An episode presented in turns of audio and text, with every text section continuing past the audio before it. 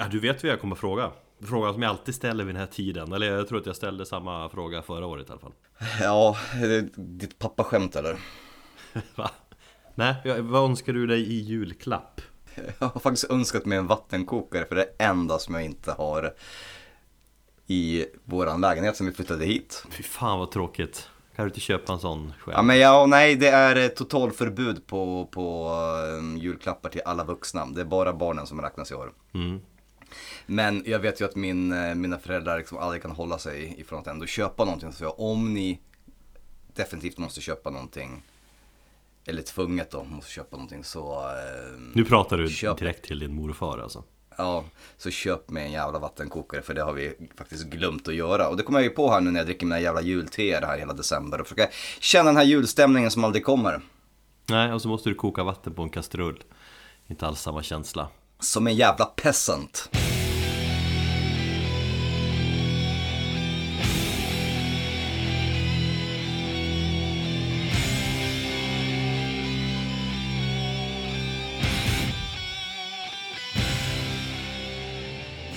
Hej och välkommen till Metalpodden avsnitt 108 Och vi har ju då kommit till slutet av detta år och slutet av säsong Säsong 8 är det va, av Metalpodden Och även slutet på detta årtionde Det har du tänkt lite grann på eller? Lite grann. Mm. Men det känns inte så spännande va?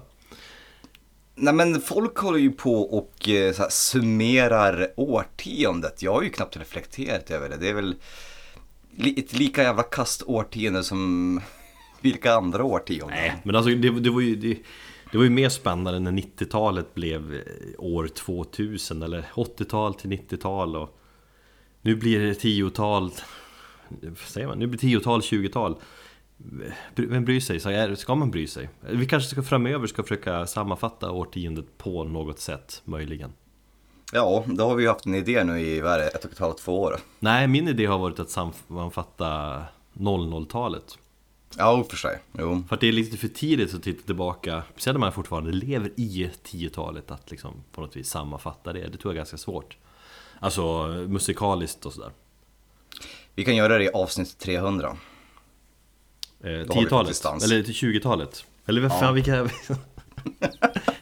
Du vet inte ens själv vilket jävla årtionde du står i. Nej, alltså vad jag, vad jag menar är att det ska vara intressantare att göra 00-talet För nu har det gått 10 år, så nu kan man li- blicka tillbaka och verkligen Nu ser man verkligen vilka skivor som var Ja men de där gjorde någonting speciellt ifrån sig och så vidare.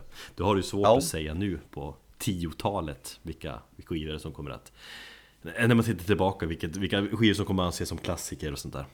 Eh, Tack för senast förresten, när vi sågs på barnkalas Ja, tack själv. Eh, Det gjorde vi igår. Ehm, jo, det var otroligt kul, konstaterade vi. Och eh, jag blev extra varm inombords när jag såg hur bra våra söner, våra äldsta söner, kom, ehm, kom bra överens. Ja.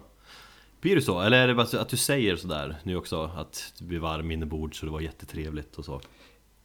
Jag må vara, vara ett cyniskt as till människa, men jag är inte helt hjärtlös. Eh, jo då, men min, min son då, Zacke, han pratade gott om, om eh, Elliot. Så det var hans bästa vän och, och sådär. Du vet hur det är med barn, så det, det kändes kul och jag såg det på honom hur, hur kul han hade det och hur de hade det när de höll på och busade där. Så vad fan, så jävla hjärtlös är jag väl inte. Det, var, det var fint att se. Man är ju den delen av livet då man är i eller det är barnkalasåldern har jag kommit fram till. Jag brukar, jag brukar titta på mig själv typ från ett tredje perspektiv typ. Sådana där, när man är på sådana här typiska föräldragrejer. Typ att, jaha, nu står du där Erik och är på ett jävla barnkalas. Vem- är du egentligen? Eller jag, när jag var på Lucia-firanden, jag varit på två jävla Lucia-firanden på förskolan. Men när man sitter, står där och tittar på sin son som sjunger så fint och så tittar man på alla föräldrar runt omkring och tänker man okej, man är en av dem. Det, är- Tänker du aldrig så? Eller finner du dig 100% bekväm i den här situationen du är i? Du är bara, ja men jag är farsan Thomas, det är inget konstigt med det. Det gör jag faktiskt och jag känner mig fortfarande som en jävla paria när jag är på alla de här olika Lucia-tillställningarna och föräldramöten och allting. Jag känner mig fortfarande inte, jag känner mig som det här lite, ja men den här lilla leprasjuke personen som sitter i hörnet. Ja jag vet, man känns som att man inte hör hemma där riktigt. Nej, precis. Eh, och det gör jag även som, som förälder i ett socialt sammanhang med andra föräldrar. Alltså inte så som det var till exempel igår när vi, när vi var hemma hos dig, utan ja, men typ i skolsammanhang och sådär. Med andra riktiga föräldrar, inte de här som vi som bara låtsas. Ja, dricker rom och, och lyssnar på hårdrock och lyssnar på Hammerfall. Drack du någon rom? Nej, det gjorde jag inte. Nej. Jag körde. Men din tjej gjorde det. Vi har ny eh, merch. Det, får vi väl nämna lite om. Tidigare har vi ju tryckt upp balla t-shirtar och klistermärken och ja, men Metalpodden-muggar och sånt här via, via Patreon.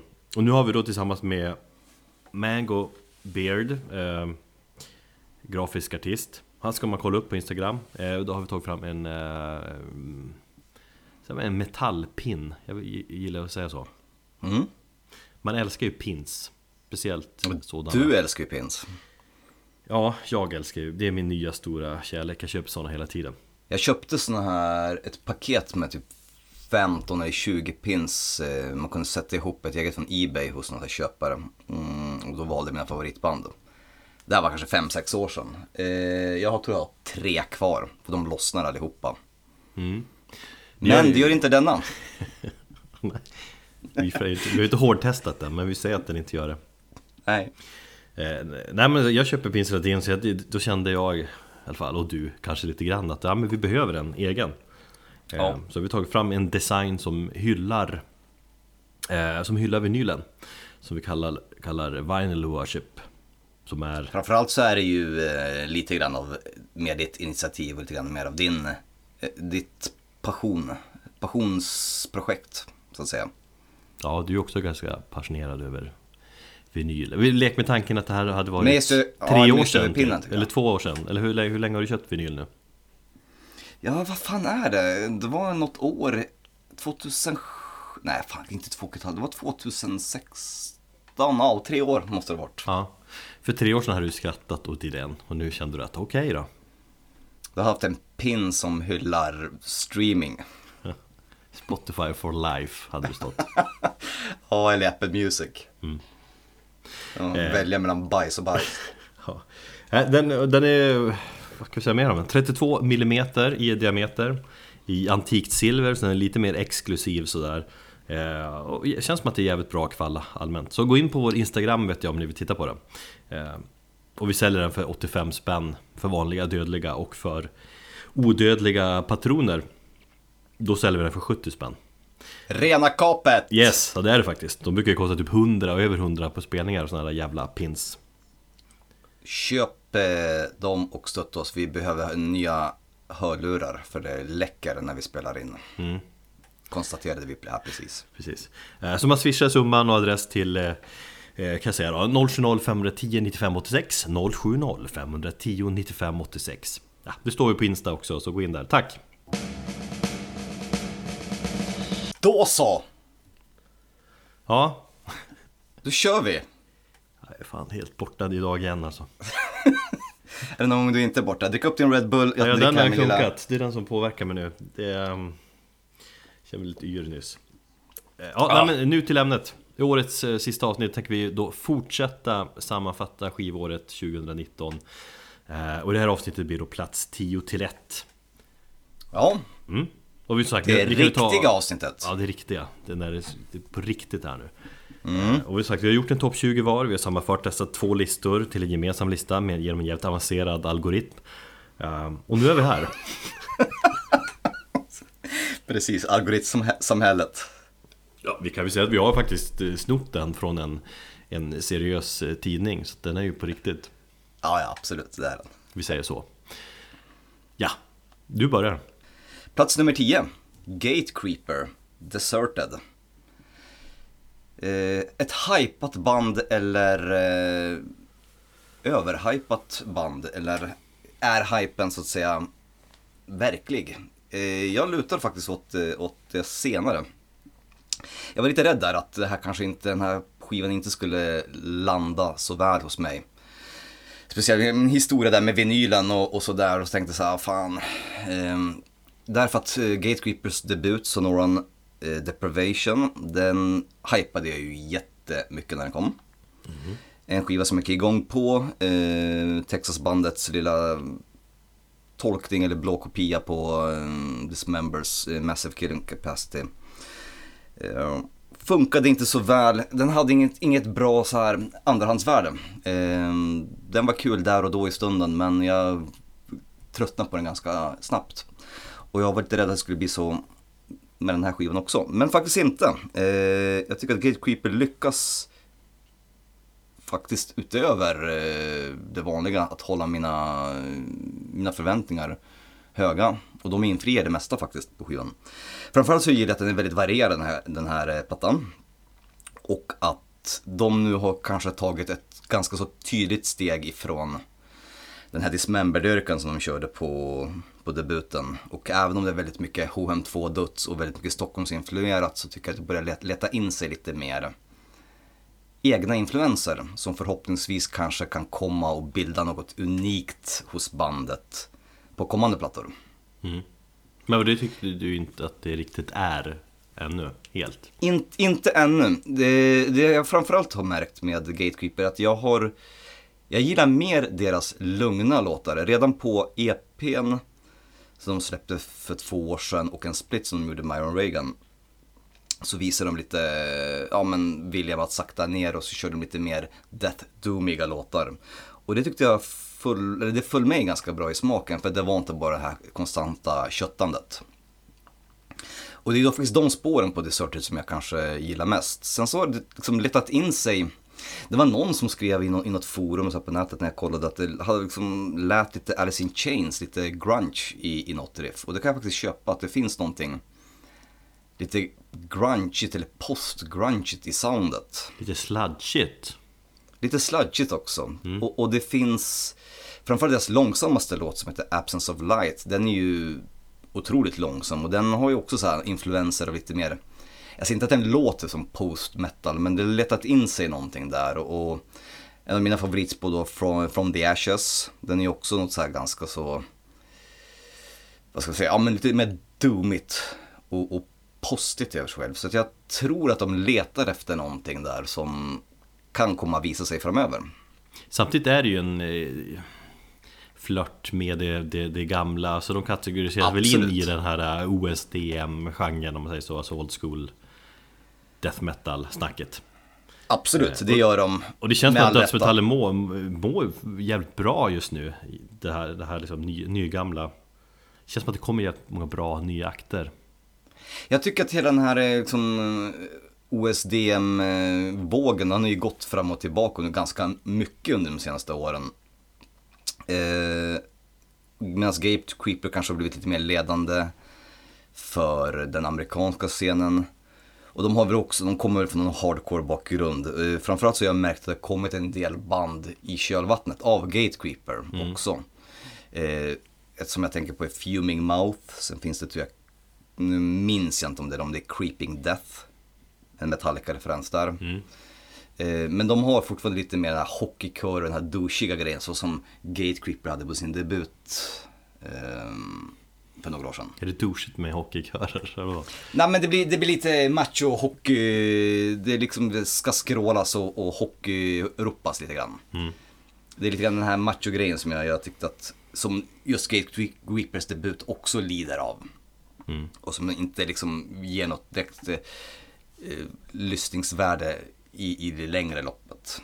Det är intressant också att eh, men, eh, ja, så här, Gate Creeper, de har ändå varit med ett litet tag och var liksom Kanske först i den här vågen men de har ändå bara hunnit släppa en platta och det tog ett tag innan de släppte den här andra också. Mm. Ja, de har varit ganska långsamma med, med sina outputs. Släppte en EP däremellan, de släppte, ja som sagt, splittar. Men de är ju ganska upptagna med, med andra projekt. Jag vet att sångaren där, eh, han har ju mm, sitt andra pro projekt Spirit Adrift som är superhypat också. Mycket jag inte totalt förstår mig på. Eh, det får vi gå in på vid något annat tillfälle. Men eh, överlag så, så tänkte så ja men visst, jag, när jag satt där med vinylen, jag hade ju hållit mig från att hålla den, liksom, eller för att lyssna på, på skivan tills jag hade den här vinylen i handen. Så jag lyssnade på den. Och så har jag märkt att fan, den håller en en, ja nu så här, vet, vad är det, två, tre månader efter skivan släppts så håller den fortfarande. Och jag känner att jag fortfarande inte är färdig med skivan, vilket jag vid det här laget hade varit med debutplattan. Mm. Och det tycker jag är väldigt bra ja det, är, en- det, det är en bra, det vittnar bra om, om, om musiken. Sen vet jag att det finns många som tycker att det är ett jävligt överhypat band och jag kan förstå det. Men jag tycker, i, i min åsikt så, så, så infriar bandet det. Så på plats nummer 10 hittade vi Gatekeeper och vi lyssnar på låten Sweltering Madness.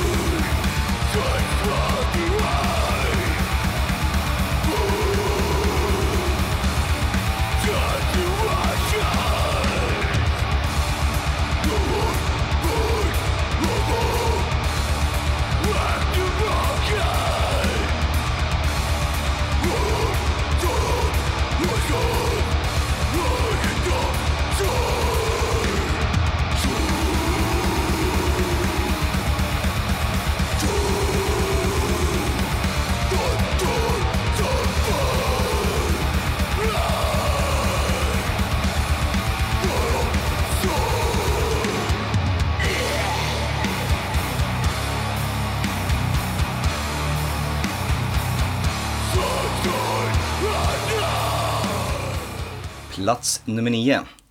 Full of Hell, Weeping Choir.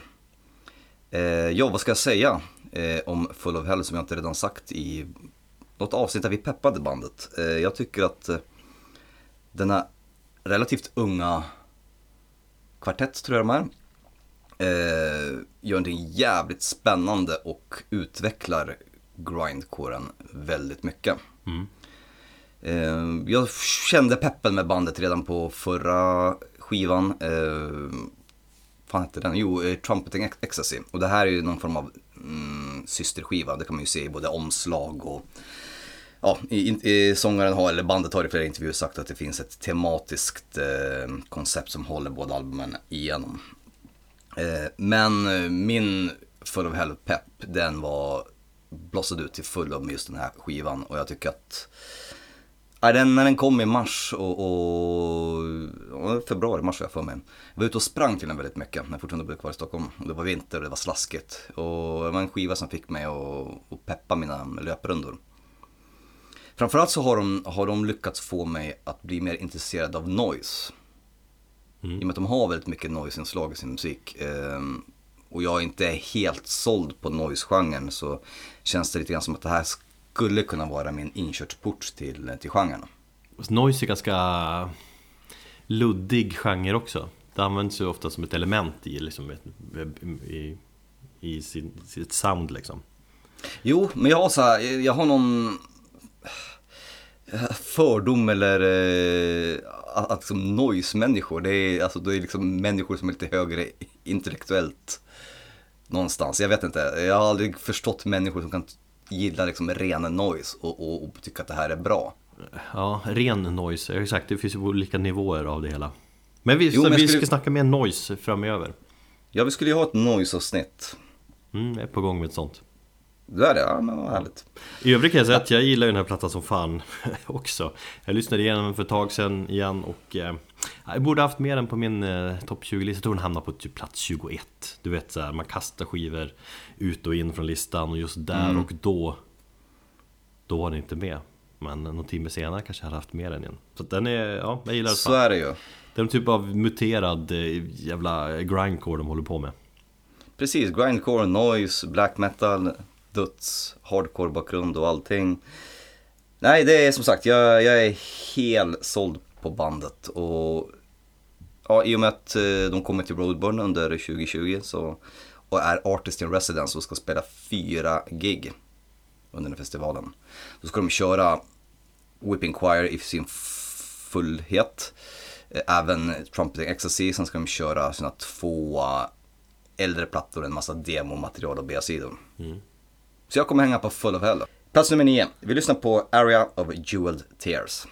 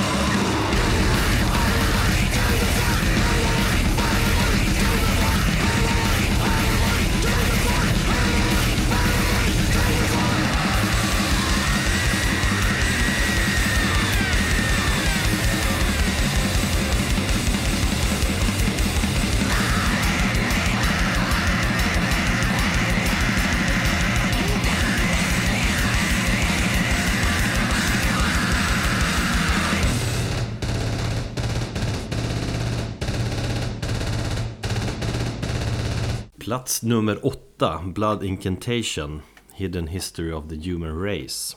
Uh! mm. ja, det, är, det är ganska många plattor som vi nämner här som vi har eh, Som vi har pratat om under året som gått. Så ibland du kanske blir lite mycket folk bara ah, nämner den här skivjäveln igen. Och så. Men så får det bli. Mm. Det här är dock en skiva som vi inte har pratat om tidigare Tror jag. Det har vi inte och Inte i podden i alla fall. Nej det har vi inte för att vi eh den hamnade på våra individuella listor precis i slutet. Skivan släpptes tre dagar innan våran, eh, innan våran deadline. Mm. Det var kul. Eh, så, ja, så vi hann ju inte det. Och det var ganska Nej, kul jag tror vi i och för sig inte pratat så mycket Eller innan vi gjorde listorna så har vi inte pratat så mycket med varandra om skivan heller. Nej. Så kul. Roligt att den kom med på våra individuella listor. Eh, vad kan man säga då? Blood Incantation, och kommer från Denver i Colorado. Fan, då tänker jag på James Hetfield direkt. Eh, Vad hänger han nu? Ingen vet vad han gör. Hänger där i Vail där han, dit han har flyttat? Han har hängt sig i, inne på rehabcentret. Nej, han har hängt sig i garaget bland sina bilar. Usch vad mörkt. Ja. Eh, De bildades 2011 faktiskt. Och det här är då deras andra fullängdare eller är det deras tredje? Nej, det är deras andra. Eh, de har också hunnit med att släppa, du vet, ett antal demos. Och en EP. Mm. Och en split, exakt som man, man gör. Eh, I de stegen. Eh, och det är ett band som hunnit göra sitt namn på underground-scenen. OSDM-scenen till viss del pratas det väl. Eller det pratas ju väldigt mycket framförallt om den här plattan. Det har varit höga förväntningar. Förväntningar som ja, men har infriats. Enligt många. Ja. Och jag har hoppat på tåget också och blivit frälst. Och även du. Jag också. Jag hade totalt noll, jag ska inte säga koll. Men eh, jag, när skivan släpptes på fredagen, jag lyssnade igenom på den innan, innan vi gör den här, den här listan ska lämnas in. Och jag har fastnat för den. Jag kör den som fan den helgen. Mm, jo, jag också. Alltså, det är kul. Mm. Ja, men det är mycket jag gillar med den här plattan. Det är, det är bara fyra låtar. Skivan är 30 minuter lång texterna är bra, det är liksom luddigt space-tema och sådär. Eh, Och i grunden spelar de väl, liksom om man ska göra det enkelt för sig, dödsmetall. Eller någon form av old school döds där. Eh, mm. Eh, och när man snackar liksom old school death metal så är det ju många Som ofta pratar om den här gamla skolan och alla de här, du vet, pionjärerna men sagt, det verkar ju sagt hända väldigt mycket i scenen idag Men då, då, finns det, det finns ju alltid regler och ramar man ska hålla sig inom Och jag tycker att Blood Incantation håller sig liksom utanför, är inne, inne i ramen utanför och liksom gör lite vad man, vad man vill liksom mm. eh, Och sånt är jag jävligt svag för, det känns som att de lirar hela liksom hela spektrat av döds, vad döds kan Precis. vara. Det kan vara liksom melodisk döds och du vet, brutal death metal och progressive döds och till Stockholms döds och jag hör alla de här formerna av dödsmetall i bandets sound och det tycker jag är fascinerande. Just att de kan stundtals vara väldigt at- atmosfäriska och, liksom, och psykedeliska för att liksom bara, bara blästa på som fan. De blev ju superhypade med debutplattan eh, Starspawn. Ja. Den har jag ju lyssnat på lite grann nu innan ja, det här avsnittet och, och, och in, inför den här skiv, det här skivsläppet. Och den är ju lite mer brutal och mer rakt på sak och jag gillar faktiskt att den här skivan är så väsentligt skild ifrån första plattan. Är den det? Ja, jag tycker det. Alltså, jo, det finns, det har väl kanske någon, här, någon form av Blood Incantation-stomme, men jag tycker att de har ju, dels att de har gjort ljudbilden är ju liksom, de har ju gått ifrån det här lite mer mullrande dödsen till att göra en ganska så luftig skiva med den är ju analogt inspelad framförallt det, det alltså det hörs, alltså den låter ju så jävla bra. Jag tycker att så här, produktionsmässigt den här skivan, det är, det är en fröjd att lyssna på den. Ja men det är ju det man tänker på, alltså, om man jämför skivorna så tycker jag först att det är inte alls lika bra produktion Men annars tycker jag liksom att beståndsdelarna finns där på den första plattan Men det känns som att de har liksom förfinat De har Ja. gjort någonting helt annorlunda, de, de har bara tagit det De har hittat sin grej men de har gjort det mer perfekt på något vis Jo, Men jag håller med, det ja. hörs att det är analogt inspelat för det låter jävligt levande och äh, jävla, jävla fin produktion Jag älskar, eh, men just de här alltså, blinkningar, flörtningar, fan du kan säga stölderna eh, från Morbid Angel som är där rakt av. De bara, här, det är en hyllning liksom har de sagt. Ja. Det är från Morbid Angel, det är Atheist, det är Cynic, det är en massa av de här, ja men Death och alla de här eh, tidiga mm, 90 eller 80-tals och 90-tals dödsbanden. Själv kallar de ju genren Cosmic Death Metal Eller kanske skivbolaget som har sålt in det så, så att klistermärken på vinylen stod det så eh, Sjukt bra beskrivning bara det Vad lirar ni då? Jag vill lira kosmisk dödsmetall Det hade Ja. man velat säga Ja, men det finns en genre faktiskt eh, som heter så. Eller en subgenre. Ja, klart det finns eh, Skivan är ganska coolt uppbyggd De två första låtarna är eh, De är väl relativt normal långa Så här fem, eh, sju minuter långa Svinbra, varierande också Och sen tredje låten fungerar som någon typ av eh, Liten rymdig, atmosfärisk liten andningspaus Innan skivan avslutas då med den här 18 minuter långa eh, Helt vansinniga och episka låten Mm. Jag gillar att de körde den instrumentala låten också som första singeln. Ja, Det var också lite såhär fuck you. ja det var såhär, vad, vad, vad, vad är det här för någonting? Ja. Eh, nej men det, är ju avslutningslåt som jag går igång på mest för det är så jävla massiv och den, det den bjuder verkligen på alla de här eh, formerna av döds som, som vi pratar om.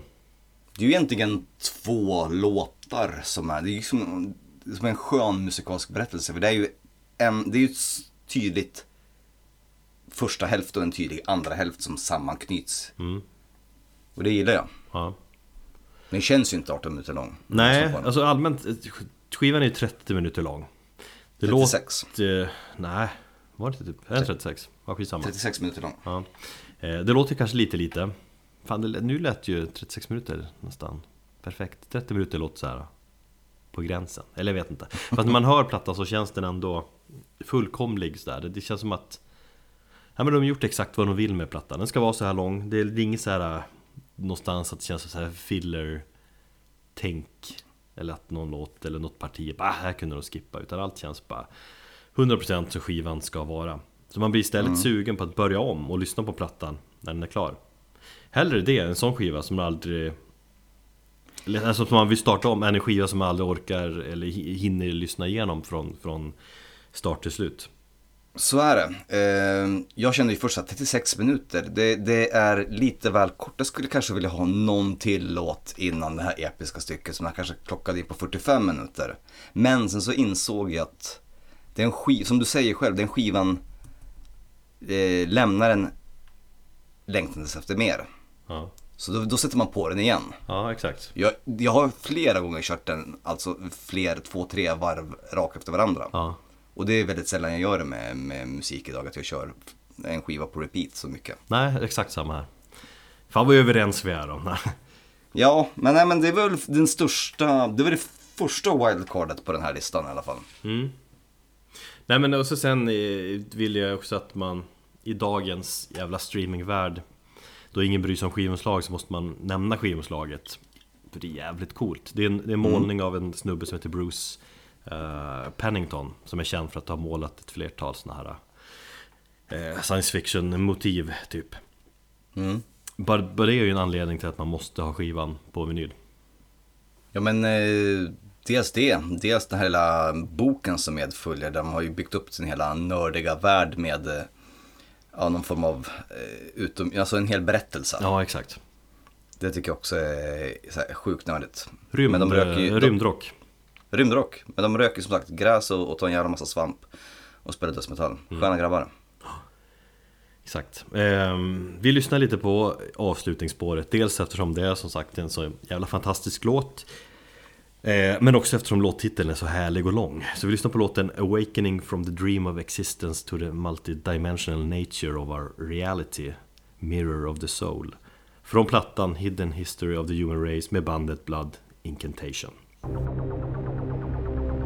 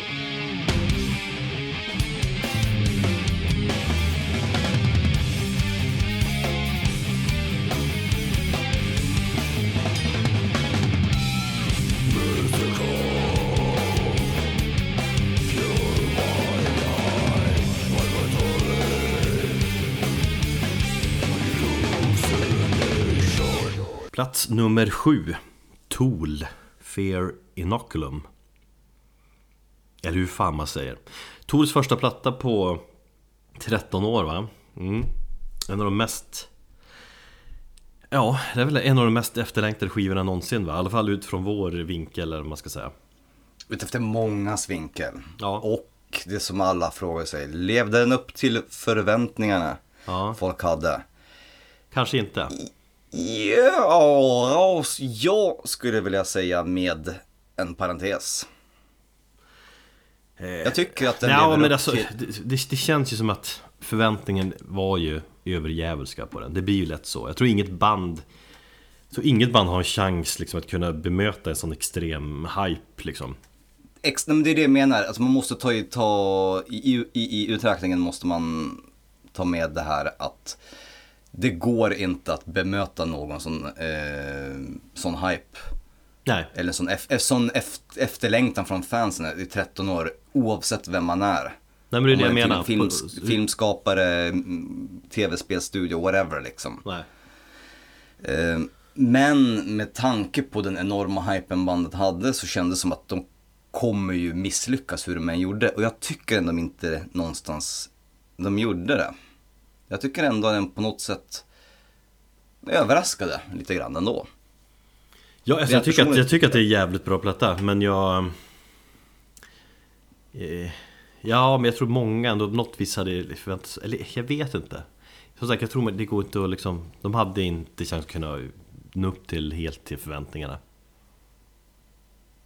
Nej. De nådde, Nej, det hade- nådde en bit upp, kunnat- men inte hela vägen. Det var omöjligt. Sen visst, de här mest inbitna Tor-fansen, de, de sväljer allt med hull och hår eller vad man säger. Eh, Men stundtals är ju skivan helt fantastisk. Eh, Ändå ganska, med, med Tool-mått mätt nu då, relativt lätt skiva att komma in i. Det, det är tio låtar, varav fyra är ju bara såna här flumspår. Uh, titelspåret, eller tillika singeln där, den har man ju kört på repeat. Konstigt, den, den kunde man liksom. Mm. Vilket gör att då handlar det bara om fem riktiga, inom citattecken då, låtar som man, man behöver lära sig. Eh, dock är det ju fem Tool-låtar med en snittlängd på typ, vad vet jag, 12-13 minuter. Mm. Så det tar sin lilla tid ändå. Eh, Men samtidigt har jag kanske inte lagt ner all tid av nötande och all tid av analyserande av den här plattan som man kanske har gjort med tidigare Tool-plattor. Ja, det kan jag hålla med om. Fast jag tänker också att det kommer kanske med tiden. Jag tänker att Tool-plattor är ju musik som man lever med under många år. Man går tillbaka Nej, till... nej, du lyssnar bara på två gånger och sen så går du vidare. Ja. Nej, det gör man ju inte. Jag skojar. Eh, när man, man går tillbaka till det, man hittar lite nytt och sådär. Så att, eh, för mig handlar det också om vilket liksom känsloläge man är i. Man tar ju Mm. åt sig av, ta eller till sig av musik på ett helt annat sätt om, jag, om man är liksom i den rätta sinnesstämningen. Eh, eller liksom, man kanske är på väg till jobbet och bara sitter, man funderar på någon jobbgrej och är inte riktigt koncentrerad. Nej men då kommer man inte in i musiken. Men när man är kanske ensam för sig själv och fredag kväll och liksom lyssnar. Då kanske man hittar skivan på ett helt annat sätt. Jag glömde bort den här skivan.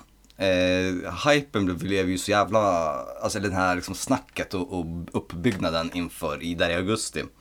När skivan kom. Så jag tänkte så här, ah, nej, jag vet inte, så jag, jag glömde bort den när, när, när eh, själva mm, releasedagen kom. Nej, det gjorde du Och- inte. Jo, men jag gjorde jag. Du måste ändå ha Eh, lyssnat på den när den kom. Nej, men jag gjorde inte det. Jag, jag vet inte varför, vad som hände. Så kom jag på det en och en halv vecka senare. Ja, just ja. Den här skivan har jag glömt att lyssna. Jag la till den, tror jag, i min eh, samhälle att lyssna igenom-lista. Ehm, på telefonen och så bara, "Ja, men här ska jag ju lyssna snart. Så jag bara följde bort och jag kände inte att jag hade någon tid och så. Sen så lyssnade jag på den en och en halv vecka senare. Och då hade det ju dämpats lite grann. Mm. Och då lyssnade jag på den och då hade jag inte heller det här konceptet, åh nu är det en ny skiva som släpps. Det var så ja just det, jag har ju Tool kvar att lyssna på. Och så satte jag på den och då blev jag för, förvånad över hur bra jag faktiskt tyckte den var. Den var. Ja, fan, jag, jag tänker på jag tror inte vi har diskuterat den här skivan överhuvudtaget. Typ. Ja, vi har diskuterat för mycket innan skivan släpptes, Ja. jag tänkte att, eh, ja. 13 år innan. Mm. Äh, men jag, jag tror att du är inne på någonting där. Alltså, eh, jag tänker att man, man, man, man kanske inte har tid att lyssna på Tool så, som man brukar. För när Tool sen släppte musik, då fanns ju liksom inte, då fanns ju inte streamingtjänster, då fanns ju inte Spotify. Alltså internet fanns ju och det fanns digitala sätt att hitta musik, men inte liksom extremt lika mycket som idag. Idag är det ju liksom intressanta grejer som man får tips om i stort sett varje dag. ja, och framförallt så fanns det ju inga barn. Nej, den grejen också och allt det där. Men jag tror att det Det fanns mer tid. Jag tänker att det är en del av Tool Kanske hör hemma i en värld Där inte all musik finns tillgänglig och flörta med en hela jävla tiden dygnet runt Det tror jag definitivt. Så jag tror väl det är lite grann eh, Maynards ståndpunkt i det hela. Alltså? Ja men det känns ju som, det har vi pratat om eh, när vi pratade om eh, förra årets eh, A Perfect Circle. Hela hans den här aversion och, och mot, Ja, mot sociala medier, mot det här digitala. Men att de aldrig har liksom bestämt sig för att ligga på någon strömningsplattform förrän ja, i år. Mm. Så det finns, no, det finns någon, någon så här, ja, men gammal grinig gubbe som inte vill hänga med i tekniken och tycker att allting är bättre förr i, i, i honom Ja. och i bandet. Jo, för att jag, jag tyckte att eh, på, på många sätt så känns ju Fear Inoculum väldigt nostalgisk. Eh, det var ju många som reagerade på plattan med typ Alltså i och med att det var sånt jävla snack om man kollar Twitter och så folk bara Vad fan, eh, nya plattan låter ju som eh, Tool Vad hade ni förväntat er? Ja exakt, Nej, men jag kan erkänna att jag också tänkte lite alltså, så Det var nästan som att man Jag vet inte, jag tror många ändå hade förväntat sig att Tool skulle på något vis skulle revolutionera På ett sätt som de delvis har gjort tidigare Typ att man ska känna att wow, det här har inte gjorts förut Eh, Men så är inte riktigt känslan med, med Tool den här gången Det är mycket som känns bekant Nej, men istället så fick man en platta där man bara, "Ja, men det här är ju Tool. mm. Varken mer eller mindre.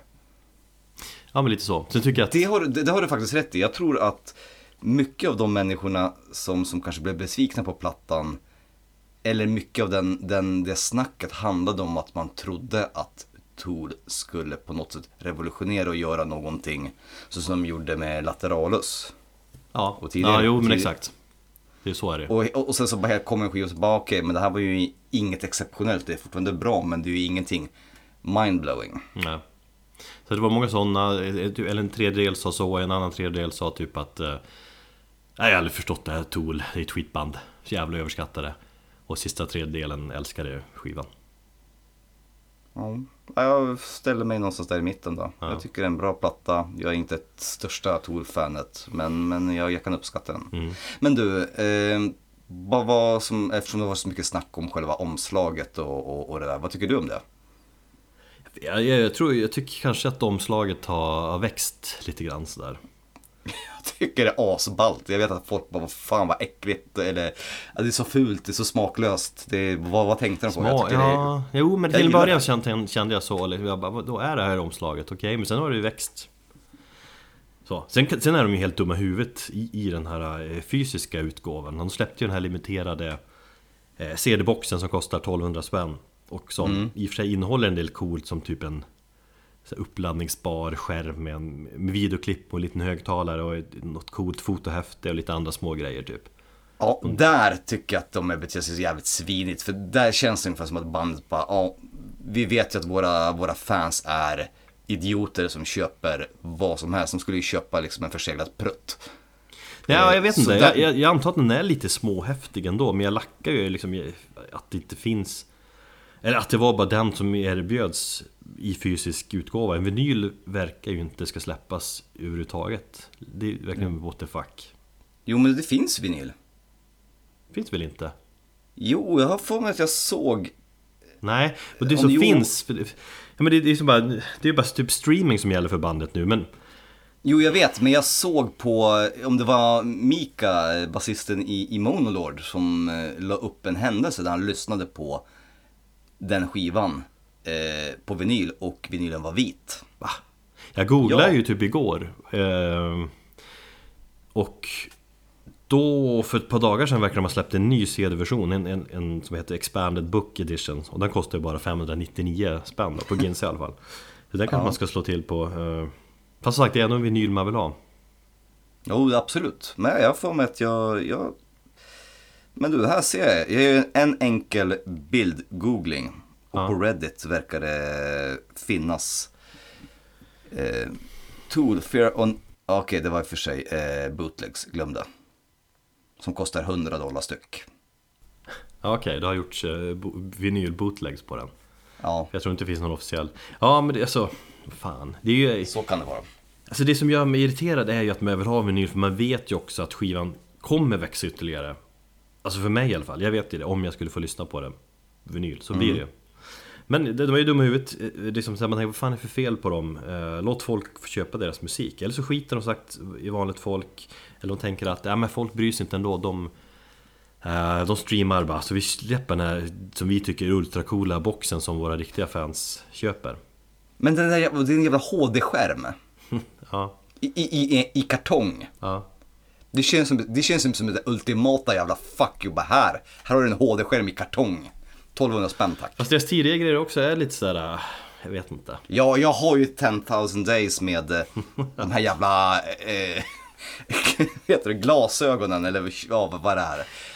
Så sitter man där med, med, med liksom buckleten upp och ner och försöker ha den balanserad på näsan. Ser ut som ett jävla, som en idiot. Mm. Tänk att sitta på pendeln på väg till jobbet med den där buckleten. Och läsa texter med den där. Uh, när man fick en säng, det här är ju coolt väl? det var coolt, kanske Nej, det var, det var ju aldrig det liksom. Men det, det är jo, ju udda i alla fall. Jo, men i slutet av 90-talet när eh, Lateralis släppte, eller 2000 när Lateralis släppte och då fick du den i någon form av 3D-hologram eller någonting. Då var det lite ballt. Man hade CD-skivor som var Lateralis är jävligt snygg. Ja. ja. Men nu idag, 2019, så funkar det inte med att köra en jävla kartong-tv. Nej. Nej, de får skärpa sig där. Eller ja, ja. jag vet inte. Eh, men om man lite, kollar lite mer musikaliskt, något som står ut eller som jag tycker är lite anmärkningsvärt är att eh, Maynard James Keenan, han har tagit steg bakåt i det stora hela Känns som. Det, det är de instrumentala delarna som dominerar uh, Har förvånat mig lite grann. Det känns man tänker på att okay, han kom in sist i processen som, som Det verkar ju vara så de skriver liksom. All musik är skriven så får han komma in Och så bara, ah, det är de här, bara de här partierna du får sjunga på, sorry mm.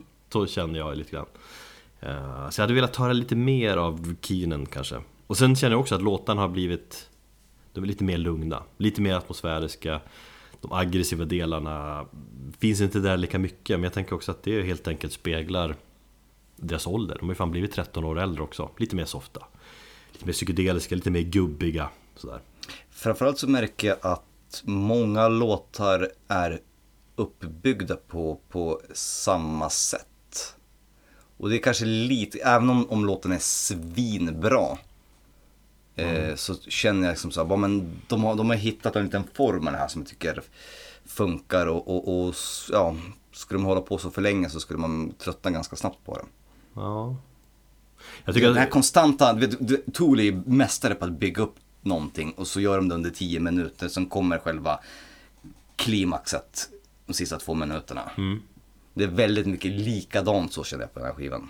Ja, jag vet inte, jag har inte analyserat på det viset riktigt men Jag tycker att höjdpunkten är många, som typ till exempel den här äh, Pneuma, eller jag tror man uttalar det Numa Numa ja eh, Invincible är ju skitbra och helt fantastiska Tempest som stavas på riktigt 90-tals nu metal-vis med en sjua. Ja, det kanske de också gör med ironi. Att de har ju alltid hållit på med humor och sånt där. Mm.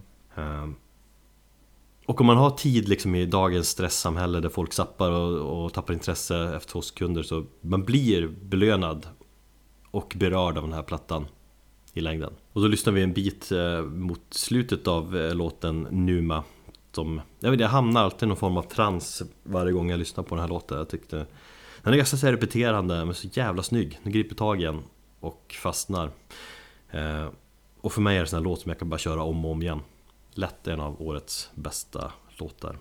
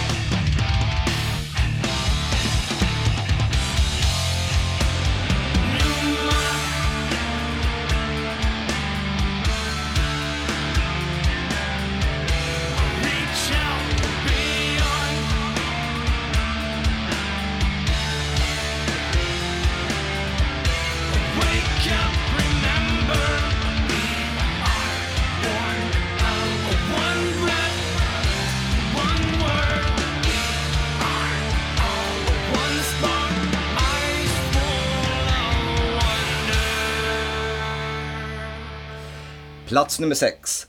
Tatum Blood. The Baneful Choir. Fy helvete vad jag har lyssnat på den här plattan. Under 20 års tid så har jag aldrig lyssnat på en skiva så mycket som jag har lyssnat på den här.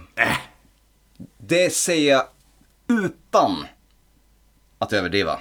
Alltså det, jag- du, du, du överdriver ju där 20 år, det är typ Nej! hela så länge som du har typ lyssnat nästan På en, På intelligent. På en skiva, på en skiva som, som, som du har upptäckt och lyssnat på. Nu menar jag alltså initialt vid den här första perioden när du hittar en skiva och lyssnar på den. Mm.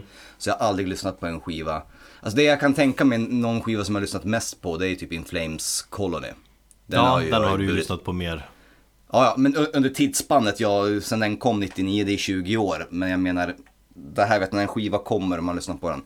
Jag lyssnar på den mellan 5 till 10 gånger om dagen i två veckor. När jag satt och jobbade. För det här är en skiva, och jag ska komma till det, för jag har så otroligt mycket att säga om den.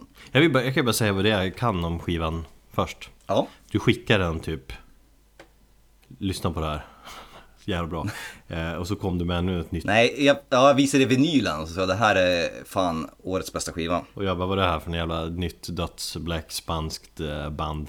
Eh, Jag känner, jag är inte alls inne på det här just nu. Och jag tror att jag har på att lyssna på nya Leprous eh, precis då också när du tipsade om det. Eh, Tatum är ju verkligen en helt annan grej. Eller det, det motsatta ska jag känna. Så att det, jag tror jag lyssnade på någon låt och så kände jag, nej. Nej, men då hoppas jag att du kan få lite pepp och kanske eh, hitta skivan under 2020. Om du inte är totalt helt jävla förtappad. Vadå, 2020 lyssnar man ju på ny musik, då har man ju avslutat 2019. Det där tror du inte, tror inte ens på själv. Nej, alltså jag kan ta lite grann, men lite så är det ju. Ja, men Det det är här är därför vi en gör skiva- det här nu, för att sätta bokslutet här och gå vidare. Ja, ja, men jag tänker ju inte sluta lyssna på skivor som har totalt förtrollat mig. Men vadå, hur är sexet var att lyssna på sen 80-tal när det blev 1990? Då vill man vara... Då är det ju väl på nytt och lyssna på grunge och sådär. Ja, Det är inte så att jag nästa årtionde kommer gå tillbaka och lyssna på det här 10-talet. Men du är väl fortfarande, du lyssnar väl fortfarande på fan Master of Puppets, ditt jävla as. Jo men det är en klassiker. Ja, men precis. Det här är en klassiker för mig. Om 20 år kan jag säga. Och inom genren. Eh, det spanska bandet Tatum Blood eh, är ju inte direkt kända för att släppa skivor speciellt ofta. Eh, det är nog uträknat, eller någon har ju konstaterat att de kommer släppa ett album var femte år om man tittar på deras diskografi. Det här är den tredje fullängdaren så att eh, en fjärde skiva eller en fjärde fullängdare lär man ju räkna med tidigast 2024. Det tycker jag också är så här lite, det blir lite speciellt. Eh, de blev egentligen, de slog igenom ordentligt med 2014 års Death när den kom. Ja, Den var ju superhypad, det var mycket snack om det det året minns jag. Mattias Kring hade den jättehögt på sin 10 topplista på Aftonbladet. Eh, och det var den här, någon form av black and eh, döds eller black metal, ja, slash dödsmetall. Så de gjorde så pass bra. Väldigt mycket så här war metal skulle jag säga, väldigt kaotiskt och väldigt mörkt. Jag köpte inte det då av olika anledningar. Kanske man inte var in, insatt eller pallade och sätta mig in i musiken då. Eh, men de har ju alltid så här funnits i, i bakhuvudet under alla dessa år. Eh, de har ju släppt någon EP där 2015 tror jag också. Eh, så de har ju väl no någonting kan man förvänta sig innan en fullängdsalbum 2024 i alla fall. Eh, så såg jag, i och med att jag jobbar med skivbolaget, så såg jag att de hade utannonserat eh, skivan och tänkte ja, nytt från Tatum Blood, ja, ja, ja men de har jag hört talas om ungefär. Och sen så eh, satte jag på skivan i mina hörlurar när jag jobbade och blev helt jävla tagen av den. Eh, om man nu kan snacka om någon form av trans eller något sånt där så, så försatte mig den skivan i trans. Jag knarkade den oavbrutet i två veckor. Jag liksom hittade på ursäkter och lyssnade på den. Jag gick ut och slängde sopor bara för att sätta på mig hörlurar och kunna gå iväg och få fem minuter med skivan. Jag tog extra långa promenader runt kvarteret eh, och gjorde allting till fots bara för att få en möjlighet att komma ut och få vara med mig själv och den här skivan. Jag bad till och med Karo om ursäkt någon kväll och vi bara, nej jag vill inte titta på den här serien, jag vill bara gå och lägga mig i sängen och lyssna på den här skivan. Det är fan härligt. Och det är sånt, och det är det här jag menar. Så här har jag inte blivit tagen av en skiva sedan jag typ lyssnade på, på In Flames Colony 1999. Du säljer Det är det in det jag bra, det är som en Aftonbladet-rubrik när du säger så Ja. Eh, Men eh, det är Polack bra. Jag tror, jag tror att eh, jag tror min, minnet är ju kort sådär Men visst, den känslan du har jag tror, inte, jag tror inte det är hela sanningen Jag tror du har Eller okej då, vi kör på det Det är. Eh, jag överdriver inte. Och jag vill att du ska, när du har tiden, om det nu blir under 2020 eller 2021, men du, jag vill att du för min skull och för den här poddens skull, så du skyller mig och sätter dig ner och lyssnar på skivan från start till slut i ett mörkt rum. Förslagsvis med hörlurar på, för jag tycker det är bättre ett par hörlurar än i vinylen. Eh, jag köpte ju vinylen, där står det till exempel så här Play at maximum eh, loudness eller volume in a dark room. Det är deras motto på skivan, liksom står på, på baksidan av konvolutet. Det känns ju inte helt unikt, men ja Nej, det gör det absolut inte. Eh, men jag tycker faktiskt det fun- funkar bättre i, mm, i ett par hörlurar i ett mörkt rum och sådär. Eh, jag har somnat in till den här skivan på ett sånt här behagligt sätt. Och det finns vissa grejer med just den här skivan som jag vill förklara som gör att den sticker ut och som gör att den fångar mig så pass mycket. Ljudbilden är väldigt annorlunda ifrån Death. Eh, Death är lite mer råare, där är lite mer kaotisk och liksom lite mer åt det här war metal hållet. Medan ljudbilden här är betydligt varmare. Och det tror jag att de jätte liksom puritanerna och fansen av bandet var lite så här, ah okej. Vi gillar inte det här för det känns som att de på något sätt har blivit lite mjukare, även fast musik inte någonstans är speciellt mjuk. Eh, låtordningen eh, och sättet de har valt att placera låtarna och de börjar med ett eh, dark ambient intro. Eh, I mitten på skivan så är det ett litet så interludium och sen så avslutar de med ett eh, outro. Som är ganska långt. Och de här tre låtarna ger såhär väldigt, eh, den rom, just det här introt och outrot ramar in skivan så perfekt. Så du får, så här, du får en berättelse, du får ett start och du får ett slut. Skivan är 50 minuter lång. Ehm, och eh, det går över förvånansvärt snabbt. Och just det här att de lägger eh, en, en liksom lugnare låt som avslutar A-sidan och påbörjar B-sidan. Tycker jag gör ja, Man får, ett, man får ett andrum. Och vi kanske kommer, kan komma in här när vi ska prata om ett annat band här längre ner på listan. Alltså det finns en viss skillnad i, i deras musik. Jag gillar att de har tagit den här lilla pausen och faktiskt saktar ner. För då blir de här hårda låtarna betydligt bättre. Det finns ett tydligt albumtänk helt enkelt, som jag brukar säga Lite Ja, väldigt gör- genomtänkt sådan Det gör det, definitivt. Och jag tycker också, man gör bandet lite orättvisa om man nu, som i den här podden, då ska ta, lyfta ut ett spår och, och, och, och lyssna på det. För det blir inte, skivan måste lyssnas på sin helhet. Nej, det där är ofta jävligt svårt att göra, men eh, Och Det finns ju, alltså alla låtar är ju bara kaotiska jävla, ja, bara rens. Eh, Men jag tog i alla fall någon låt som stod ut lite grann och kanske på något sätt, ja. Jag kunde inte ha valt vilken låt som, som helst, det hade bara låtit lika jävligt ändå. Men, men jag tycker att man, ska, man måste lyssna på skivan i, i sin helhet eh, för att få, få den här övergripande blicken och, över musiken och känslan. mm. Så som sagt, lova mig det att du, du någon gång framöver, när det nu blir, vet, det, det är när du har tid, sätter dig ner i ett rum, släcker ner, sätter på ett par hörlurar och så lyssnar på det här. Och det gäller ni, ni som lyssnar på den här podden och inte har hört eh, musiken. Så hoppas jag att ni, ni når samma jävla transcendala, fan vet jag, euforiska tillstånd som jag gjorde med den här skivan. Och för att visa lite grann hur bra den är, så eh, lyssnar vi på låten Inhuman Utterings från plats nummer 6, Tatum Blood, The Baneful Choir.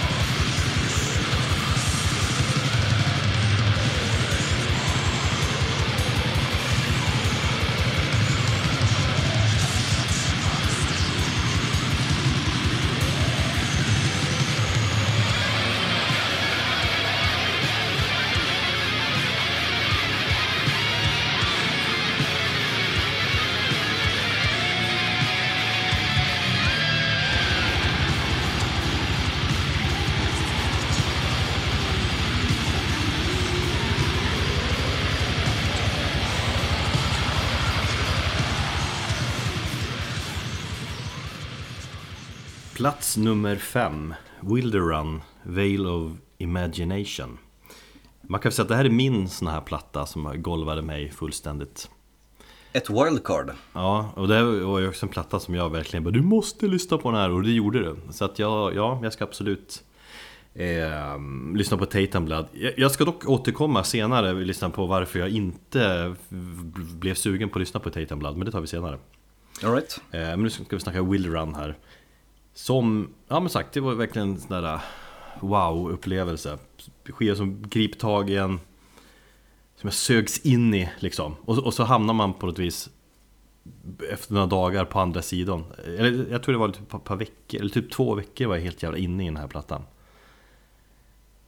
du vet man bara, mm. man hittar en platta och så man bara Fan, nu bara sugs in i den och så kommer man ut på den sidan så är man helt liksom bara Fan vad det som hände? Du så, sålde ju in mig där, jag vet inte om du satt på pendeln på väg hem från jobbet och messade mig och bara förklarade och skickade låtar och du ville lyssna på mig, lyssna på den samtidigt som jag lyssnade på den. Ja. Så vi höll på att snacka där. Eh, jag lyssnade ju på den då, jag kan inte direkt påstå att det var någon så här helhjärtat försök heller. Nej. Men jag vill jättegärna att du förklarar exakt vad det är som berör den här skivan för att jag Jag tycker lite grann det är en skiva som, hmm Erik, lyssnar han på det här? Mm. Å ena sidan så fattar jag det, å andra sidan så köper jag inte det ibland. Ja, jag har försökt förklara för fler också, men folk har typ sågat den hit och dit Men eh, så är det väl, så får det vara, det tycker jag bara är lite härligt också um, jag, jag, jag har läst om den någonstans Eller gjorde jag ju, och så började jag lyssna, så blev jag så där tagen och berörd Eh, och det är sagt, det är det här berörandet man vill åt. Mm.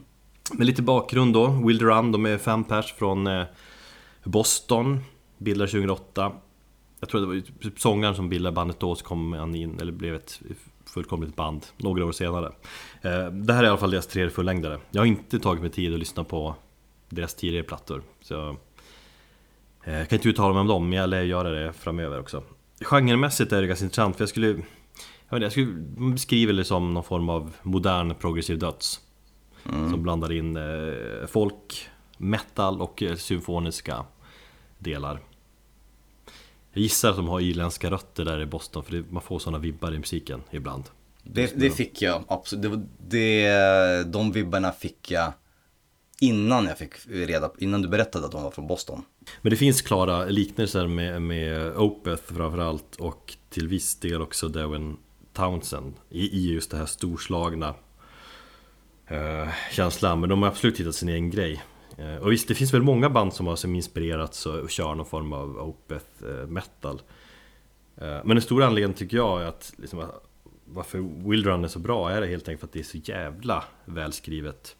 Det känns som att eh, som att de, just hur de komponerar musik känns så liksom välbalanserat på något vis. Det är, det är inte bara progressiv död som blandar in lite folk och symfoniska delar så utan det känns som att nej, allt är naturligt på något sätt. Allt hör hemma. Det är svårt att säga också att bandet är det är först och främst ett tungt band eller, om det är väldigt melodiskt eller lugnt. Det är som en blandning som inte skär sig. Som perfekta såsen som man blandar ihop. och som är hur god som helst och liksom inte skär sig och så. Den perfekta bean. Perfekta bean, ja, precis. Men du, eh, jag vet inte varför, eller jag är helt fel ute när jag säger att jag, mina tankar förs till typ band som Between the Buried and Me. Den här progressiva och lite halvtekniska, eller halvtekniska, det är ju ganska tekniskt stundtals tycker mm. jag. Och det är väl kanske där som jag inte, jag har inte lyssnat på den tillräckligt mycket för att kunna bilda mig en uppfattning exakt vad jag, men jag känner bara att det där tekniska var kanske lite väl mycket. Alltså de är tekniska, men inte bara tekniska för, för liksom, sakens skull på något vis. Det är inte liksom för att, ah, okay. för, för, att showa på något vis. Utan... Ja, Nej, men om, om man gillar sin progressiva döds och vill ha en platta som verkligen är välskriven för den stilen så ska man lyssna på Wilderun. Men samtidigt kommer man då få eller som lyssnare upptäcka många andra element också som, som ändå förhöjer upplevelsen. All right. Jävligt mycket. Jag gillar ju sånt, sagt, när man tar typ en genre eller ett koncept men ändå tar det vidare lite grann. Man utmanar lite grann och så samtidigt får man det att funka. Som att, ja men det här är ju inte riktigt gjorts tidigare. Nej, kanske inte. Det är väl, jag gillar de här folkliga bitarna. Eh, jag hade kanske svårare för det symfoniska.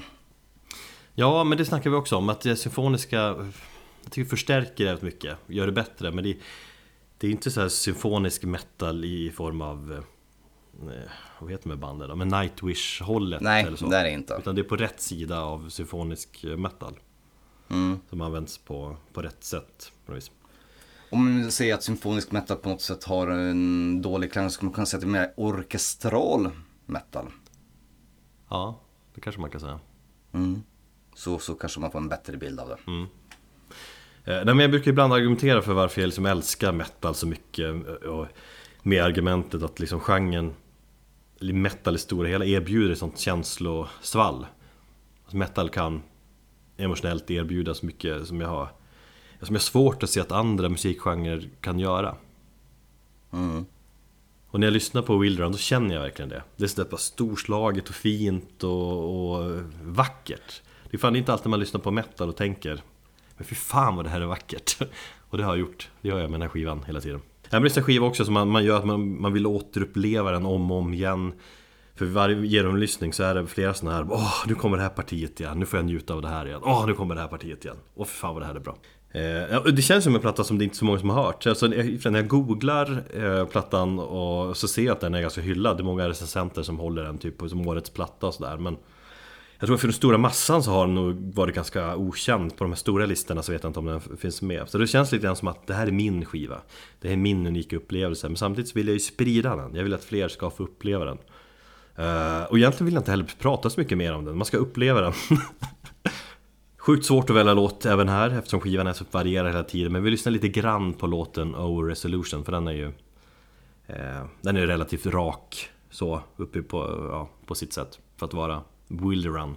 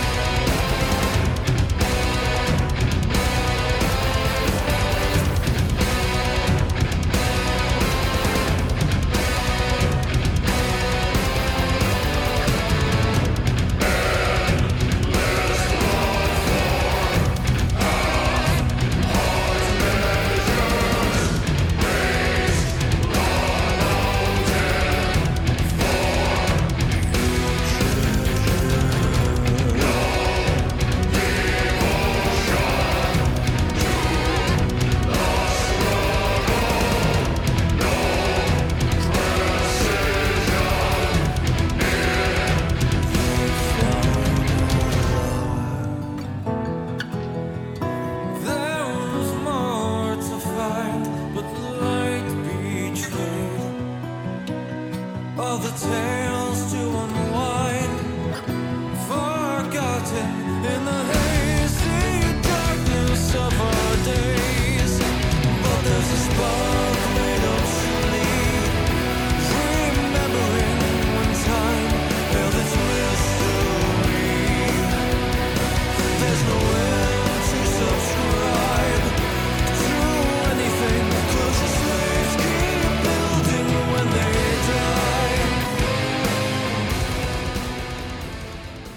Plats nummer fyra hittar vi det absolut bästa isländska black metal-bandet i mitt tycke just nu, Sinmara. Och deras skiva som vi översätter det här till Visslande stjärna. Det var du som gjorde det va? mm, Du hade konsulterat eh, Google Translate i vårt avsnitt om isländsk bla- black metal. Vi ska inte ens försöka oss på det. Ehm, Också en platta som vi har snackat uttalet. massa om i, i år här tror jag Ja, absolut. Och det, är en- det är en skiva som också så här tickar av varenda jävla box i, i min ja, i min bok. Och jag kan ju säga så här, det var ju rent personligt så var det här utan tvekan årets eh, bästa platta. Ända fram till Tatum Blood kom. Och då bara helvete, de här är liksom jämnbördiga med varandra. De uppfyller två olika delar av mitt musiklyssnande och det jag, vill, det jag söker efter men samtidigt så är, så är de båda lika bra. Det slutade med att jag satte Sinmara på första platsen för att en är tvungen att vara på första platsen och en var på andra platsen. Det- Det går inte att dela, dela på sig. Eh, men det är, alltså, det är ju den här melodiösa black metalen som jag, jag finner så jäkla intressant och jag tycker att de isländska banden gör så pass fint. Jag kan bara som sagt kontrast, jag vet att det har varit mycket snack om Mayhem och, och deras nya skiva Demon som kom här i slutet av oktober. Och hur de har hittat tillbaka till någon form av det mysteriet Dom Satanas 2.0 uppdaterat till eh, 2019. När de gjort en enkel och rak eh, black metal-platta utan att egentligen ha experimenterat speciellt mycket. Och jag har lyssnat på den och jag har försökt lyssna på den väldigt mycket och jag bara såhär, nej det är bra men det är inte intressant. Nej jag, jag har bara hört singeln. Jag har ju tänkt att lyssna på den, den är ju jävligt hyllad platta, alltså Mayhem-plattan. Det är True Mayhem. Ja, och där, där kommer vi till det här hur, hur de, de liksom hittar tillbaka till någonting och folk bara, ja men det låter som, ja men jag påminner mig väldigt mycket om Kimira eller, eller vad heter det? Det Mysteriet om Satanas, fast den är bara uppdaterad till en så här, jag bara, ja men det låter ju inte speciellt spännande. Det är inte dåligt någonstans, men det, det låter en bad blood som, som sticker ut, som jag liksom fäster sig i mitt huvud. Eh, och sen så tar man, liksom, kollar man på den isländska black metal-scenen och så tittar man på, på alla banden och så ser man bara, fan vad de gör det här spännande och tar det här till, till nya okända områden och gör någonting bra med det. Och håller det vid liv. Och det är allt ifrån det här dissonanta som jag gillar till den här atmosfären, att man kan liksom förlora sig i skivan, till det melodiösa som jag är väldigt svag för, till råheten och allt. Och det förstärktes då ytterligare av att jag fick se bandet live då och, och de gjorde bra ifrån sig. Det spelar oftast jävligt mycket in. Jo, men det gjorde det. Ehm, Så att eh, nu kan jag checka av det, så hoppas jag kunna checka av Miss under, under nästa år. Så att jag tänker inte säga så- så mycket mer om sin maraton som, vi- som vi redan inte sagt. Utan jag hänvisar ju så till vårt avsnitt om isländsk black metal. Eh, plats nummer fyra och i, i mitt tycke då årets bästa platta.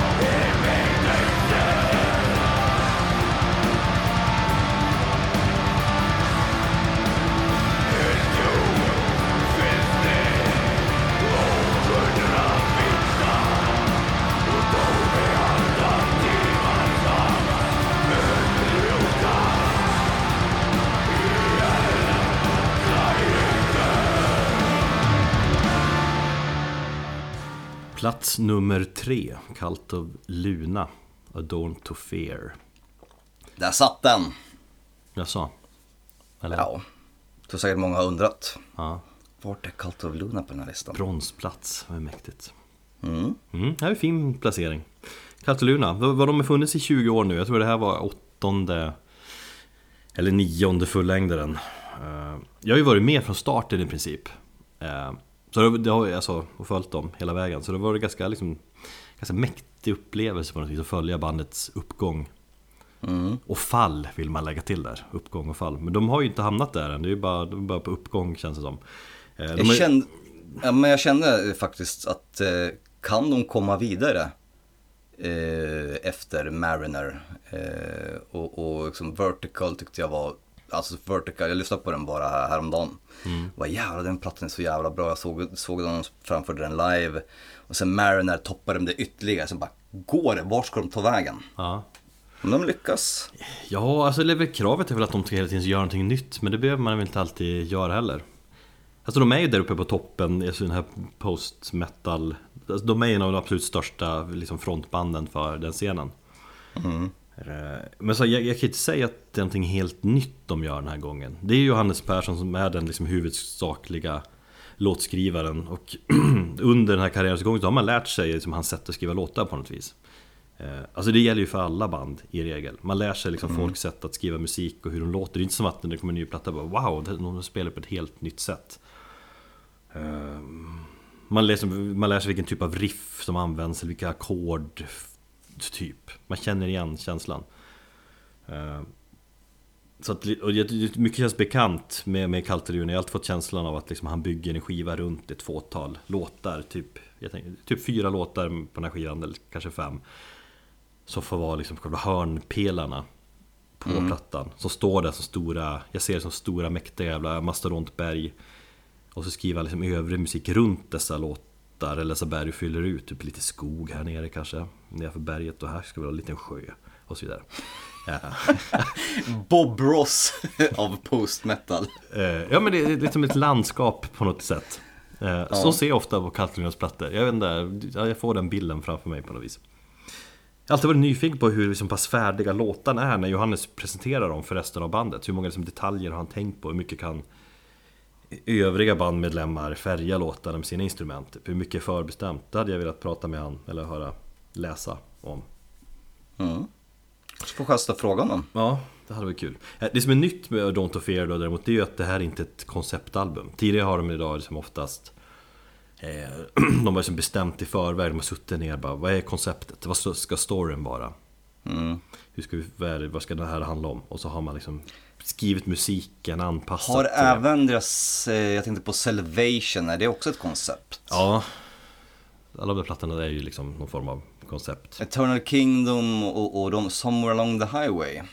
Är det ett koncept? Ja Där är kanske. För eh, jag tyckte bara på vissa skivor kanske konceptet är lite mer tydligt. Ja, så är det ju Mariner var det väl väldigt eh, tydligt också Vertical var ju också det, Ja, det var ju och Eternal Kingdom. Men utan här har de ju sagt att eh, Här har liksom musiken, musiken fått komma direkt från eh, Liksom spontant från hjärtat från, från Johannes på något sätt Den var ju mer personlig Ja, än någonsin tidigare. ja för jag tänker, hör man det på något sätt då? Liksom, att, oj, liksom, det är inte så att man Jag vet fan, det är inte så att man säger åh, det här är inte en konceptplatta utan här, nu blev det helt annorlunda Det är Jag svårt tycker att... man hör det. Ja, ja, kanske Det- jag, Om du lyssnar på texterna också och bara vissa låttitlar tycker jag känns lite mer personliga. Ja det känns lite, jo, jag tänkte komma till det, alltså att det finns något mer allmänt koncept Sådär. Mm. Eh, Men jag har svårt att säga om det är för eller nackdel. Eller kanske om det, om det blir lite mer personligt så gillar man det ju. I regel så brukar jag göra det, ja. Ja. Men det känns ändå som att det är Jag tycker ändå att det är något typ av tema på plattan. Eller att man hör, musiken hör ihop och jag känner Det jag känner är, liksom, det är väl mycket vemodet och ångesten på något vis Mm. Så man kan tycka att texterna och, och låttitlarna också På något vis eh, visar Men sen skivan, jag har ju lyssnat jävligt mycket på den här Fick ju lite trevande start, jag tror jag Jag tror att det gick igång så mycket på singelsläppet Jag tycker inte att Kallt Lunas musik passar att lyssna på som singeltänk Nej, det, det håller jag med dig till fullo. Eh, när de släppte The Silent Man som singel, jag bara lyssnade på den. Ja, Och så var det så här. Ehm, ja, hopp. ja, Okej. Det, det, ja, det, var, det, var, det var bara en axelryckning för mig för att jag, jag kände ingenting. Sen så när man lyssnar på den i själva album, albumtänket så, så blir det helt annorlunda. Ja, då, ja verkligen. Kalkylerans musik är ju verkligen albummusik. Sen fick jag ju tillgång till plattan ganska tidigt, körde den mycket i somras. Jag minns att jag lyssnade på den nere i i Malmö lite grann. Mm. Kände inte så mycket så här. Det var kanske för att jag fortfarande försökte lära mig plattan typ. Men däremot när jag kom till Västerbotten så hände någonting. Jag körde en del bil i, i det västerbottniska inlandet och då kom liksom vemodet fram i plattan. Du befann dig i rätt miljö. Jag menar att lyssna på västerbottnisk musik i västerbottniskt inland var amazing, det kan jag rekommendera. Och sen sov jag några nätter i Lins eh, systerdotters rum i en separat del av huset. Jag var liksom ensam, hon var borta en vecka med sin syster och sin farmor. Så jag låg vaken där ganska länge på nätterna. Eh, det är ganska ljust på nätterna uppe i Norrland också på somrarna. Så jag låg man funderade på livet och döden. Och mitt soundtrack till de här nätterna var, var den här plattan. Mm. Eh, Så när jag hör den skivan då tänker jag på sommaren Blandat, det här med, jag tänker på det här vackra med livet och det här mörka med döden och meningslösheten Och att man får försöka hitta krafter och pepp ändå på något sätt Det är typ det jag kom fram till Det är en skiva som eh, tycker lämpar sig väldigt bra eh, på färd någonstans. Jag tycker att det är en skiva som funkar väldigt bra i bilen. Mm. Jag har lyssnat på den väldigt mycket när jag eh, pendlar till, och- till och från kontoret i Stockholm. Eh, och sen så har den funkat, jag upptäckte ju skivan, eller jag lyssnade ju in mig de första, första gångerna var jag ju ute och cyklade och det var sommar. Mm. Eh, slutet, eller början av augusti, slutet av juli när vi fick tillgång till skivan. Och så cyklade jag väldigt mycket på kvällarna och jag var ute i så här två, tre timmars vändor och bara hade det i... Och alltid på väg, eller jag var aldrig på väg egentligen mot något håll utan det var bara i färd så funkar musiken som någon form av kompanjon. Mm. Och det är lite det som den skivan har blivit synonymt för mig. Att det är en skiva som jag använder när jag transporterar mig någonstans. För den är ju, det avskräckte mig lite grann den här låt, eh, låtlängden när jag först såg den. Jag tänkte, ja den här är 80 minuter lång. Damn. Det här kommer jag ju inte ha tid att lyssna på. Eh, Men förvånande ändå att det gick ganska snabbt att komma in i skivan och att de här 80 minuterna ändå, de första 60 minuterna går väldigt snabbt. Sen när jag kommer till det här mastodontspåret här mot slutet så, så, så, så, ja, det tar ju tid och det bygger ju upp liksom. Det tycker jag är bäst, men ja Ja, ja det, håller- det ser jag inte emot. Nej. Nej men det kanske är en skiva som man ska ha sagt ha det, det är lättast att lyssna på ändå när man är på resande fot på något sätt Mm. Det är då man kan ta till sig den bäst Sen var det ju fantastiskt att få uppleva skivan live också, lite hela med några låtar Det var ganska länge sedan jag såg bandet live nu, så det var liksom på tiden Men det känns som att, det känns som att jag kan bandet så pass bra Eh, Och när jag hörde The Fall, alltså avslutningsspåret på skivan första gången Då tänkte jag direkt, aha, den här kommer de avsluta spelningen med. Japp. Eh, Och så blev det ju. Så, Snygg jävla låt. Fint grepp där också att introt På låten kommer tillbaka på slutet. Mm. Jag tänker vi kanske ska lyssna på den. Eller vi lyssnar på hela den här episka slutdelen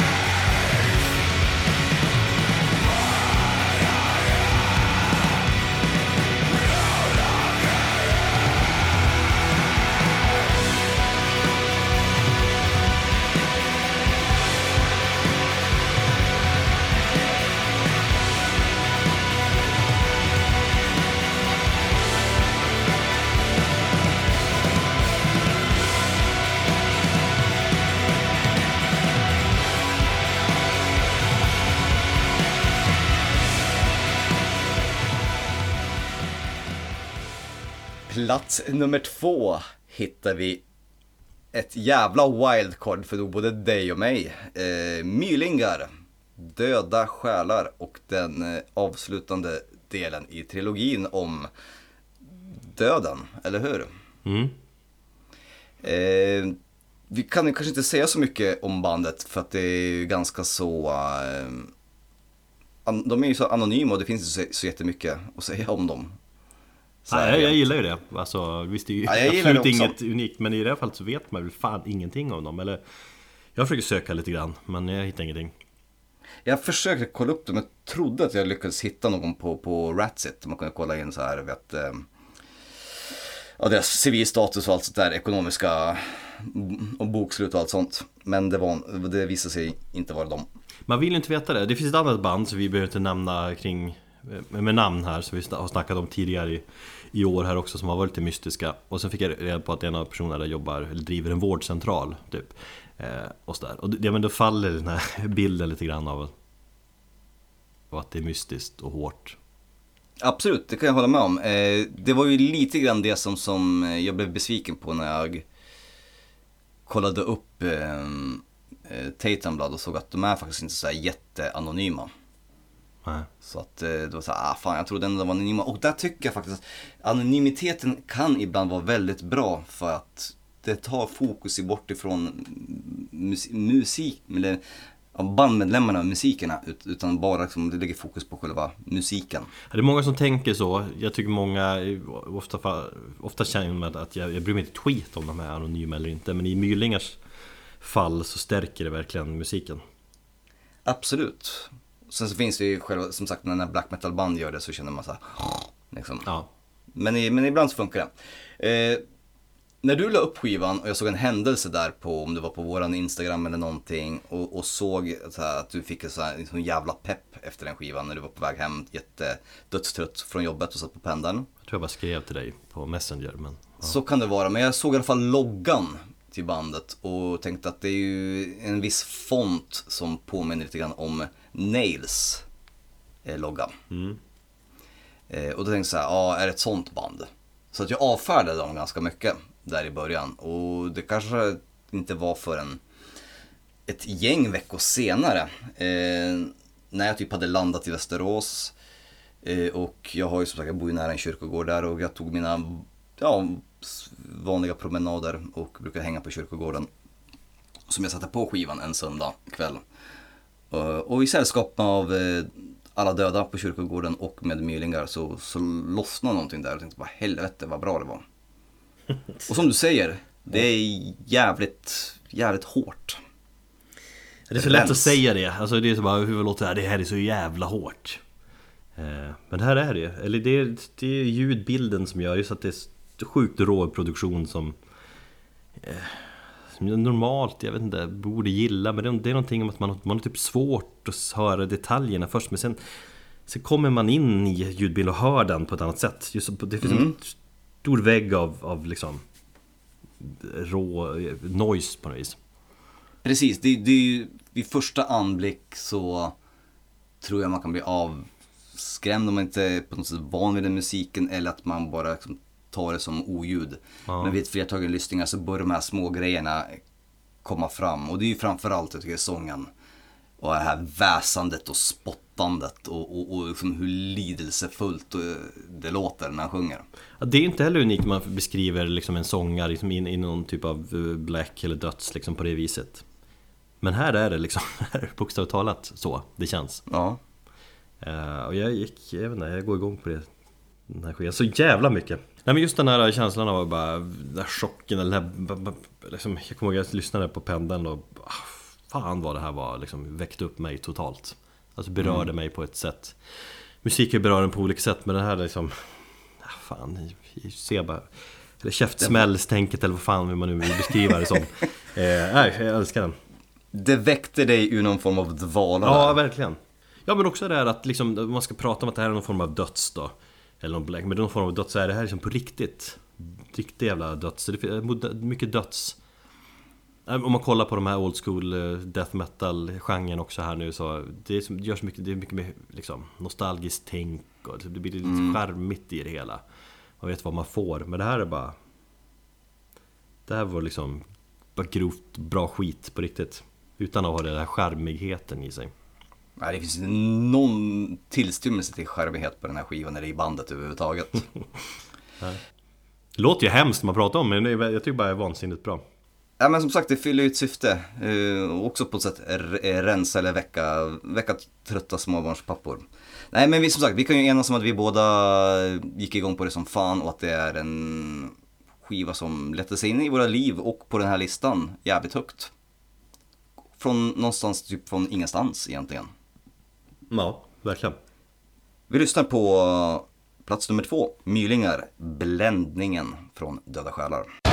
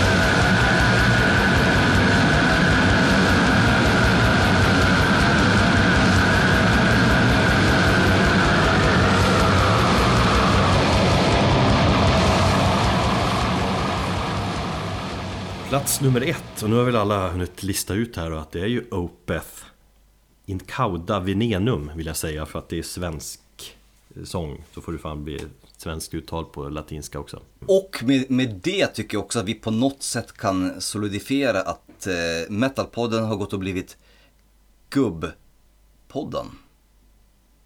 Eller? Hur menar du då? Ja, den känns ju ganska så annorlunda att ha som en etta på, på våran lista. Ja, vad fan ditt favoritband för oss är väl inte jättekonstigt om den är. Men det finns Ja, massa tänkte olika anledningar. Att, att, att jag tycker att det är årets bästa platta. Det finns många anledningar till det, men någonting som jag ofta tänkt på, jag tänkte här nu innan Jag skulle förbereda mig här nu med två griniga ungar. Eh, Och då tänkte jag att det är, fan, det är många band som säger att de, de skriver och spelar musik som de själva vill spela. Mm. Det är ett klassiskt snack Som ett sätt liksom att säga att vi, ja, vi skriver och säger vad vi vill liksom. inget, inget band kan styra oss och Jag känner oftast många sådana band som säger det, de talar inte sanning, det är bara bullshit liksom. De styrs av eh, det, det känns att de, de är ändå styrda på olika sätt av fans framförallt liksom Man vet ju hur folk besvikna, av management, skivbolag och så Ja, vidare förväntningar Ja, som folk ställer förväntningar och sådär. Ja. jag, tror, jag tror Tool drabbas mycket Jag tror det, det är väl en stor anledning att det tog så jävla lång tid att göra Tool-plattan Att de Liksom att Är det här bra eller inte? Du vet såhär De känner också av förväntningarna Mm. Är gissning, tänker, känner jag nu Men, men Opeth, de eh, Det finns vissa band som liksom, man tror på när de säger så Och jag tycker verkligen Opeth är ett sånt De skriver och spelar verkligen musik som de vill Och deras inställning är typ att Ja men vi älskar den här låten och eh, det kanske inte du gör men det skiter vi. Det är, liksom, det är den det, är Mikael, det är inställningen. Mikael Åkerfeldt i ett, i ett nötskal ju. Mm. Och jag älskar ju sånt Och just den tydliga inställning för den här plattan, det, det, det går jag igång på Ett band som liksom 30 år in i sin karriär eh, Bara här, nu ska vi sjunga på svenska Och det låter hur naturligt eh, som helst Och man undrar varför de inte har gjort det tidigare. Ja Men det tar väl Ja, det har han ju för sig gjort på, på vissa låtar. Ja, Men det något- men det tog väl ändå en 30 år innan man, man kommer dit. På något vis. ja. Eh, Och de tog en annan väg där 2011 med Heritage och klev djupt in i den här jävla progrocken. Vis. Och det känns som att de har liksom hittat tillbaka någonstans. Det är fortfarande superproggigt på många ställen. Kanske mer än någonsin dessutom. Eh, Men det är en mer koncentrerad platta än på länge också. Det känns som att de har lagt ner mer Fan det är mer själ på den här Det är mer koncentration, de tre senaste plattorna innan har ju varit mer liksom Och det är olika vinklar på dem Men, men det känns som att de har gått mer in på att pröva, experimentera med olika så bara, Nu ska vi bli en jävla jazzstuk här och nu ska vi testa det där Framförallt så tror jag också att eh, både Micke och, och bandet har blivit mer självsäkra i den i den här nya inriktningen som de tog 2011. Jag tror att första skivan var kanske mer så här, där där var, måste det ju funnits någon form av, oavsett om man tyckte att han vann eller om man skiter i vad andra tycker, så måste han ändå ha haft någon nervositet. Bara fan, jag ska nog släppa allt som har med dödsmetall att göra och börja göra proggrock. Vad kommer alla miljontals fansen över världen tycka om oss? Det är ett modigt ta det steget, men jag tror inte att han, han någonstans måste han ju tänkt så här, fan är det jag gör? Ja, Hur kommer det här tas emot? Och då var det kanske ett trevande steg. Och så kommer vi fram till den här skivan där de tycks, jag tycker, eller jag uppfattar dem som väldigt, väldigt självsäkra och, och, och, och i det här ja, ljudet. Ja det är nog en stor anledning En annan anledning tror jag också är att Anledningen till att alltså, skivan är så bra det är att den skrevs lite i hemlighet Bandet skulle ta en paus Just. Typ ett år och här Åkerfeldt då, jag gick eh, ner till sin Eller ner, eller upp, vi säger att han gick ner till sin hemmastudio bara för att liksom testa lite grann Hur var det man gjorde det här? Han påstår att han inte är tekniskt lagd så. Mm. Kan jag fortfarande, hur trycker man trycker på rec där och så Så börjar jag skriva, ja men testa svenska som en kul grej Och så börjar han bara Bara mata låtar och skriva utan press. Då tänker jag att han kan, kan slappna av på ett annat sätt. Så där- därmed blir det en mer ärlig Platta på något sätt utan att det är något tryck liksom på att fan nu måste jag bli klar med den här skiten. Mm. Det tänker jag är en stor anledning Eller faktor att den, är, den här skivan är så pass bra som den är. Men sen är jag väldigt jävligt svag för soundet Som känns väldigt Fylligt Det känns väldigt analogt och tungt. Tungt och fan. Nu är det gamla death metal snubbar här säger liksom app app app app. Påpekar att Opeth de var ju betydligt tyngre förut när de körde sin Progressiva döds där. Men jag vet inte. Jag vet inte om jag håller med. Jag tycker tyngd handlar inte bara om hur jävla fet dist du har Eller hur snabba baskaggar du kör med Eller hur Hur mäktigt du kan growla sådär. Tyngden i musik Ex, handlar om ja, men det är ju exakt det som är Mikaels inställning. Ja. Och det har han ju sagt öppet att det kan finnas ett akustiskt eh, gitarrparti i en låt som kan vara tyngre än, än det hårdaste breakdownet. Och jag tycker också människor så, så, som Ja, det här är så jävla tungt och så är det ett breakdown eller growl eller dubbelkaggar eller någonting så här. Men nej, tyngd kan ju vara på många olika sätt. Det är väl en åldersfråga, man väl lär sig förstå liksom tyngd Att det finns olika vinklar på tyngd Eh, Det fattar man ju när man är på Roadburn också, att de har ett helt annat tänk vad, vad tyngd är liksom Just ja. Det är inte bara massa coola nedstämda stoner liksom riff Precis.